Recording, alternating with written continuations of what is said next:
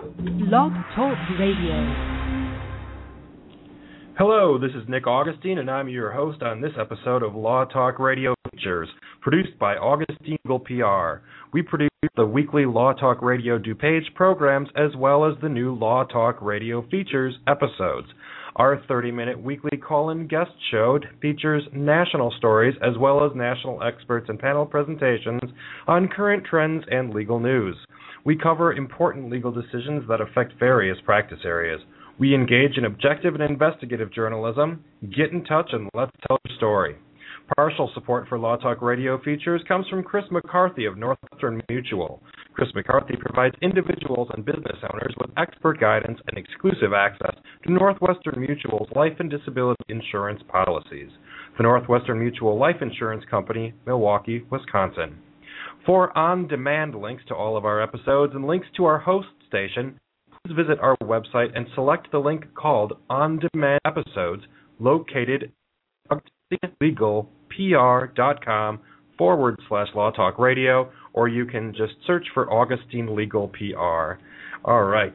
Our show today is titled Attorney Milt Johns and $750,000 lawsuit for defamatory Yelp posting. There is no special protection for consumers who publish defamatory statements of fact on social media and consumer sites like Yelp.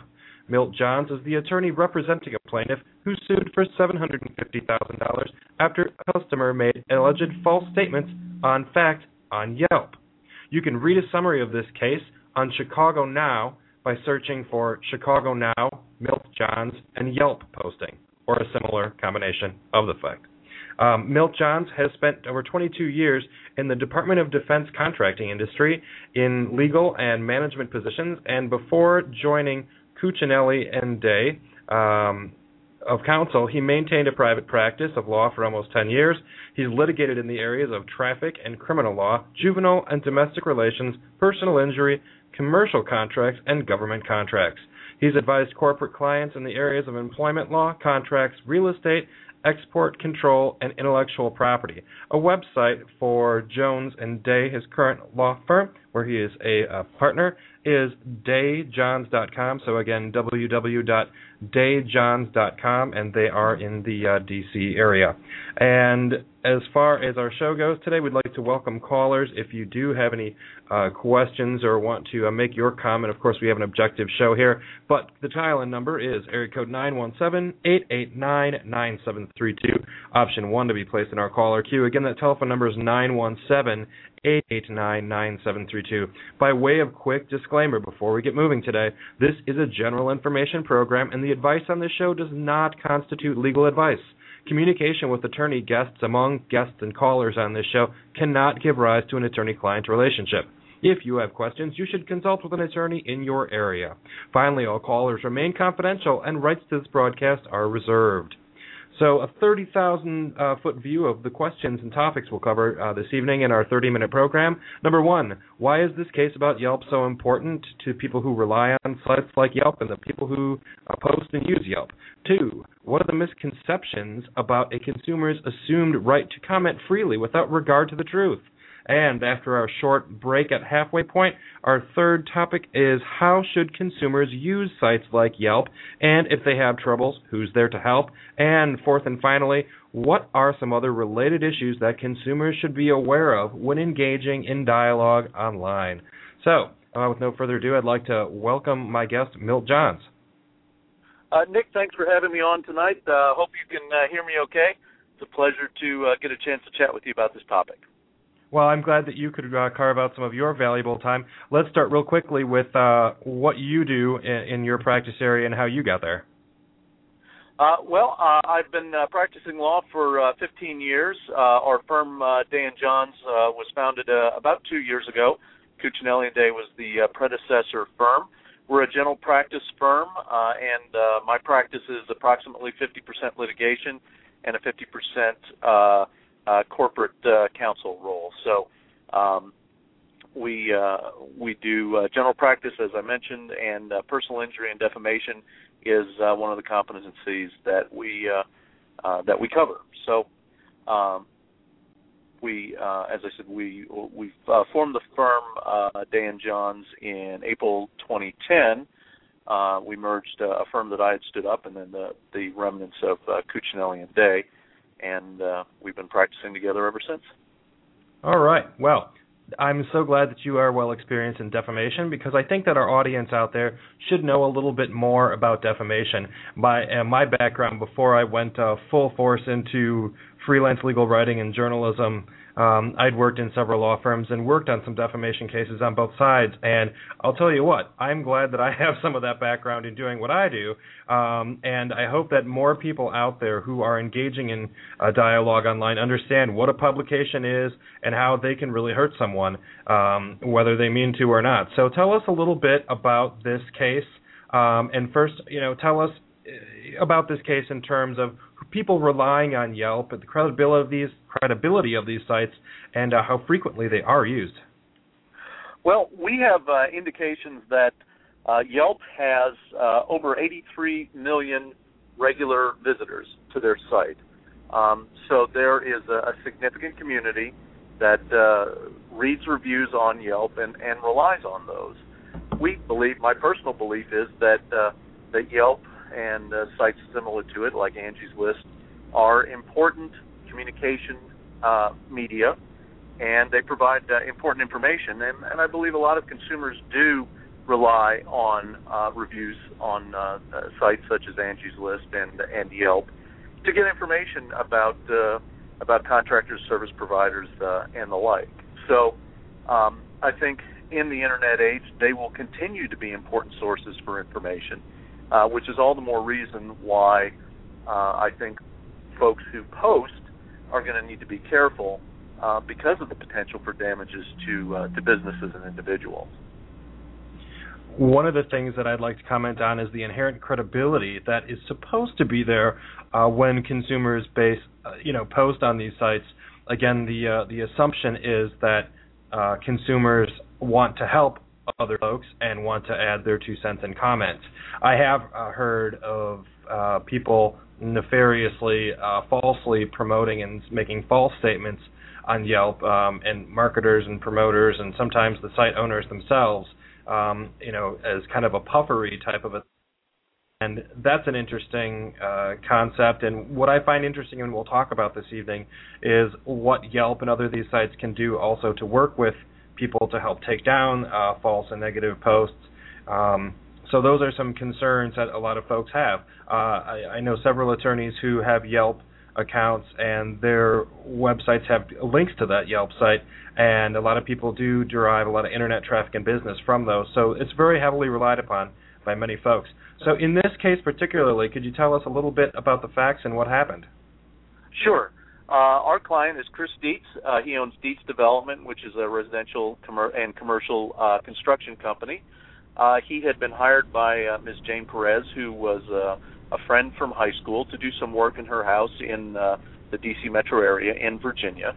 Uh, he uh, did the work in the house, and um, about the time that he asked for payment, uh, apparently, and uh, as the the complaint states, uh, she um, uh, fired him, uh, locked him out of the house, uh, and then uh, post made a post to Yelp that um, was uh, I, talked about the quality of his work and uh, and so forth, but it also made uh, two uh, two statements of, of fact, or, or what a judge has recently ruled to be statements of fact, that implied that Mr. Dietz had stolen jewelry from her home, uh, and also that she had won a civil case on the merits related to this work that was that was done in her house.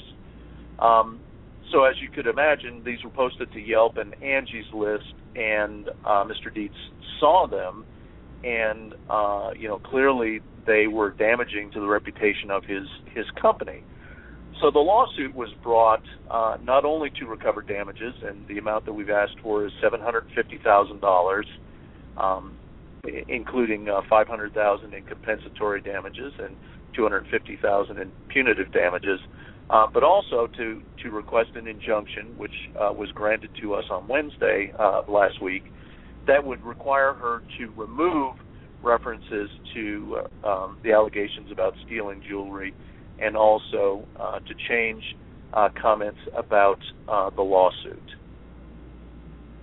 So tell us about the law of defamation and what where he crossed the line and the the basis of defamation. Sure. Uh, now, of course, defamation law varies somewhat from uh, from state to state, but the basic uh, common law foundation of defamation is that if you make a, uh, a false statement about someone that damages their reputation uh, and, and, they suffer damages because of that, uh, that the person who you defamed can can recover money damages against you. So, in other words, and specifically looking at the situation with Yelp, um, a consumer could post a review of a company that says, I wasn't happy with their work. I thought their work was sloppy. I didn't think it was a good value for the money. None of that is defamatory. All of that is opinion. And opinion is always protected. Opinion can't be defamatory. But when uh, a consumer crosses the line when they make false statements or, or factual allegations, so in other words, um, the uh, contracting company uh, stole from me. And if that's not true, then that's defamation. Uh, the contracting company is uh, bankrupt, for instance. If that's not true, uh, that would be defamation. Um, the uh, members of the contracting company uh, are otherwise unfit to uh, to perform their trade or business.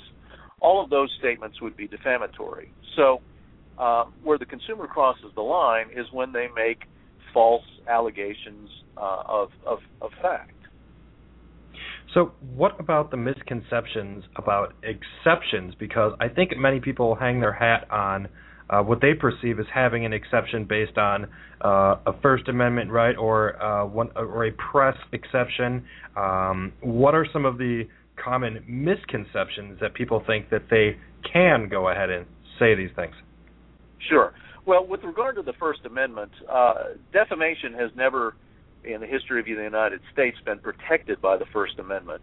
And the First Amendment uh, has some other uh, exceptions, I guess, to, to free speech that uh, have been recognized and, and longstanding, uh, such as, and the most common one that, that people understand is you can't yell fire in a crowded theater. Uh, clearly, uh, words that that you know incite behavior against public safety are not protected. There's also similarly, similarly a category of what's known as fighting words um, that um, statutes that prevent uh, people from using words that would, uh, by common understanding, incite someone to violence. Uh, are also not protected by the First Amendment. So this is kind of the "your mother wears combat boots" type comment. So, so those are already examples where the First Amendment uh, has exceptions, and uh, and again, defamation has has never been uh, protected by the First Amendment. So, so that's so that's a misconception that um, that the First Amendment is an absolute.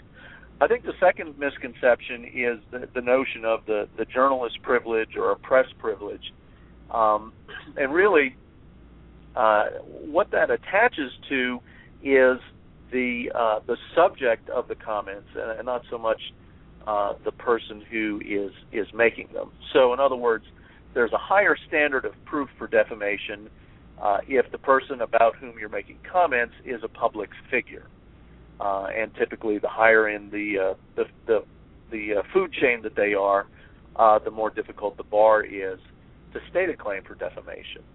Um, when a statement is made about a public figure to recover for defamation, the public figure would have to show, excuse me, not just that a that a statement was made that was false, but that the person who made it knew it was false or was uh, or recklessly disregarded the truth, and that's what's referred to as the actual malice standard or the New York Times uh, standard. So, uh, when commenting about a public figure, uh, a slightly higher uh, bar. But I think in the case at hand, when you're dealing with Yelp reviews of a contractor, I don't believe any uh, reasonable person could say that a uh, that a contractor, uh, in the ordinary course of business, is a is a public figure. Very interesting information, and for very helpful for those uh, out there listening who have not uh, tackled some of these or uh, talked to a lawyer. That's one of the reasons that we do these shows because uh, people sometimes would like to get the real deal and hear it from the source of someone who works in an area like this on a daily basis. We're going to take a short break now for some commercial messages, and then in segments three and four, we'll talk a little bit about how should consumers use sites like Yelp if they have troubles and who's there to help things go wrong, and finally, what are some other related issues that consumers should be aware of when engaging in dialogue online. All right, for our special breaks, uh, halfway point through our show here, I want to tell you first about our new Law Talk Radio features series.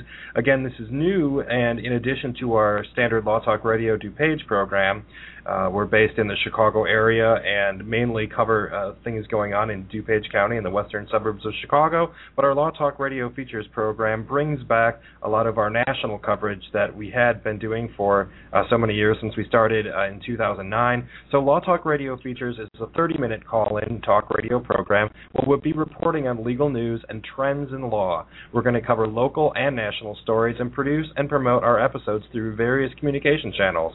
We're happy to have client sponsors who contribute to our time in producing and promoting these feature programs, bringing you news and stories that matter to you, our listeners. For more information about the Features Episodes series on Law Talk Radio, please dial area code 331 213 7960. Again, that's 331 213 7960 for more information, or please visit AugustineLegalPR.com and click through the links at Law Talk Radio on Demand. You'll find that from any of our web pages on AugustineLegalPR.com. For those of you listening in the Chicago area, we do have a special offer to you from the Law Bulletin Publishing Company and Chicago Lawyer Magazine. Listeners have until the end of December to take advantage of Law Bulletin's combo package for law at lawbulletin.com forward slash combo, where you'll get print and online editions of the Chicago Daily Law Bulletin, plus a one year subscription to the Chicago Lawyer magazine, all for $159. Don't forget to check out the Around the Water Cooler articles, where my colleagues and I share tips and stories on our Chicago Lawyer Magazine blog outpost for our readers. Again, that special offer, more information, is located at lawbulletin.com forward slash combo. Next, I'd like to tell you about our friends at the Vititoe Law Group and the uh, Law Talk radio series we're working on regarding concussion cases. The Law Talk Radio theme uh, for this year is really all about school and sports safety, and we're highlighting as many of these shows as we can. You might know of our friends at the Vititoe Law Group from the movie about Erin Brockovich, the modern day David who loves a good brawl with today's Goliath. Aaron and the Vititoe Law Group team are fighting to change policy and perception about NFL players' safety and what you should know about traumatic brain injury and concussions. Keep on checking in with us for more information about this series here at Law Talk Radio. Now back to our program with attorney Milt Johns from Johns and from Day and Johns law firm in the D.C. metro area. We've been talking uh, in our segment uh, this afternoon about the case where a woman made false accusations of fact on Yelp and is on the other end of a, a lawsuit for $750,000. So back to our guest, Milt Johns. Milt, tell us a little bit about how consumers should use sites like Yelp and what they should do if they fall into trouble. Can we start with some best practices to avoid defamation? Well, uh, yes. Again, uh, avoiding defamation. Uh, stick to opinion. Uh, don't cross the line into factual allegations, especially if you don't know if they're true. Uh, frankly, I think uh, I wouldn't advise anyone to make a factual allegation about someone, uh, certainly related to them being a, a criminal, uh, any, anything involving stealing, anything involving their not being fit for their trade. So, uh, I would uh, make sure the consumers who post on the consumer side of the websites uh, limit their comments to opinion. Uh, I didn't uh, like the work. The work wasn't to my satisfaction. Uh, I don't believe it was a good value for the money. All of those things are opinion, and and they're important for consumers to know. For instance, uh, I didn't feel I got good customer service from a certain company. Uh, again, that's all fine. When uh, when the consumers cross into a situation where they say this company stole from me, they ripped me off, uh, uh, this was fraud, um, you know those types of things. That's when the consumers are going to uh, are going to get into trouble. Now, generally speaking, sites like uh, Yelp and Angie's List have um, have procedures for consumers to edit or to remove their postings uh, if uh, if there's an issue that comes up with them. Unfortunately, for businesses, uh, most of the review sites uh, don't afford the the opportunity for a business to have a review removed uh, short of a, a court order. Um, some of the review sites will allow a business to respond to a review or to make their own posting. But uh, what we encountered with Angie's List and Yelp uh, was that uh, neither site would respond to our clients' requests to have the reviews removed uh, absent a court order. So uh, there was uh, also some of the motivation in going forward with the lawsuit to seek a court order to make those to make those changes in those reviews to remove the defamatory material. Mm-hmm. Now, I, and I have I had similar uh, experience um, in the past and with this current uh, situation when I wrote about this case uh, for Chicago Now. Um, the people I had to contact at Yelp were not very responsive and didn't comment. Um, and we requested a comment, but I'm not surprised that they w- would likely be uh, spending all their time commenting because there are likely more and more uh, problems with uh, similar events that unfortunately happened with your client, Milt. Uh, if you could tell us a little bit about defamation again. At what point should someone call a lawyer? At what point do they have damages? Uh, or at what point should they mm, try to remedy these problems on their own? What's your advice? Well, uh, you know, part of it is uh, I think part of it is being able to um, you know manage your customers and manage their expectations, and and in a lot of cases there may be legitimate reasons that a that a customer or consumer is is upset, and so I think that that the first line of business for first line of defense for businesses is you know, is to focus on customer service, customer satisfaction, customer relations, and to head off the defamation before it starts. Uh, the the, uh, the the phrase that I've used or the comment that I've used that I think is very appropriate here to this situation is these are bells that can't be unrung, and uh, even if uh, a defamatory comment is posted on a website and eventually taken off, uh, the fact of the matter is for the people who've read it before it's taken off, there's very very little can be done to to do that to to unring that bell. So first and foremost, uh, business owners should should uh, pay attention to customer service. Uh, second, uh, I would say is to take the opportunity to post a review, to request a retraction uh, online. Uh, certainly to to try to head it off as soon as possible, particularly if it's a situation where a consumer says that um, you know, again, they they they commit defamation. They uh, they talk about uh, a theft, uh, inappropriate behavior, anything that um, that could permanently damage someone's reputation. And then uh, finally, I think if uh, if a business uh, can't get cooperation from a consumer like that, um, I think that they shouldn't wait too long before contacting legal counsel to have an you know to have their case analyzed uh, because the longer defamatory statements stay up there, uh, the more damage that can be done to the business, and, and frankly, the more people who read it start to believe that it's true.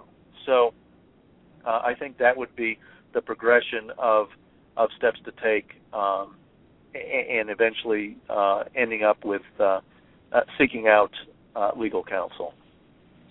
Thank you very much.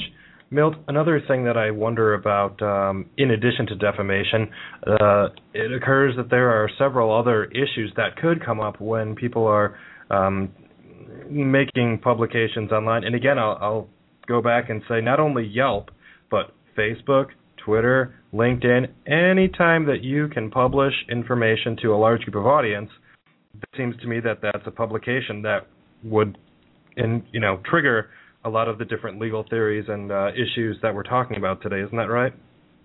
Oh, absolutely. Um, there are potential for, in addition to things like defamation, you can have uh, copyright or trademark uh, violations depending on what you uh, what you publish or, or, put out on a website. So, for instance, uh, copyright material. If you um, if you take uh, a, a poem, the lyrics to a song, a, an excerpt from a book and it doesn't fall into some of the exceptions, um, which are, are, limited, and you publish those on uh, on a web page, there's a potential that you've committed a copyright violation.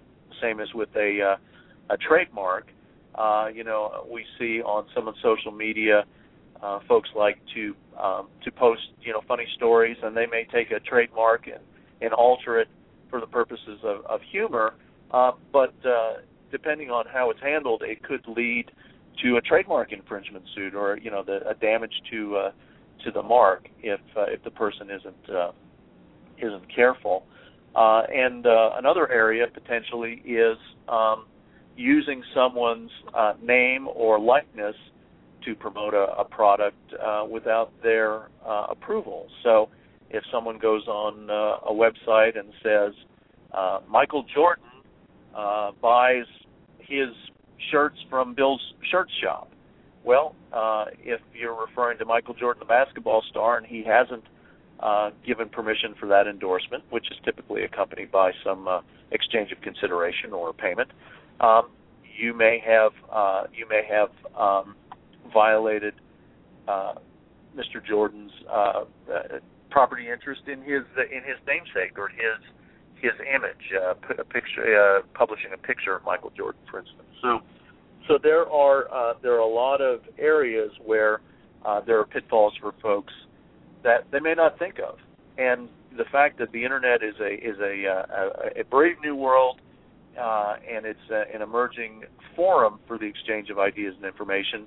Uh, a lot of the uh, a lot of folks who participate in that forum may not be up on uh, on all the legal pitfalls that could be out there. Very, very good points. Another thing I'd like to highlight is when uh, I saw a thing uh, article recently about Google Images and promoting Google Images. Well, if you search on Google for Google Images, and let's say hypothetically you're writing a blog post promoting your company, and you find an image that you like, and you right click and save that and then post that in your blog that's not that's not your image just because you found it on google doesn't mean it's free to use you should look around and find sites that allow for free use and read the terms of service and licensing uh, things uh, you know from you know microsoft clip art for example has a free use area so either you pay for uh, license to use some of those pictures, but look around. You can't just grab anything you find online, right, Milt? Uh, absolutely, and in fact, this is uh, uh, an area that I, I deal with in, in some of my corporate practice, dealing with intellectual property. And a lot of times, uh, I'll have a client who uh, grabs a picture, an image from someone else's website, and posts it on their website without uh, permission, and that's a copyright violation. Uh, you know, someone who takes uh, a, a trademark uh, of a, a, a corporation, another corporation, or a product, and then they adopt it as their own trademark uh, they're they're committing a, a trademark violation. So, um, you know, the old adage, you know, it, it must be true because I read it on, on the internet. Uh, the same thing is is true for it must be free because I found it on the internet.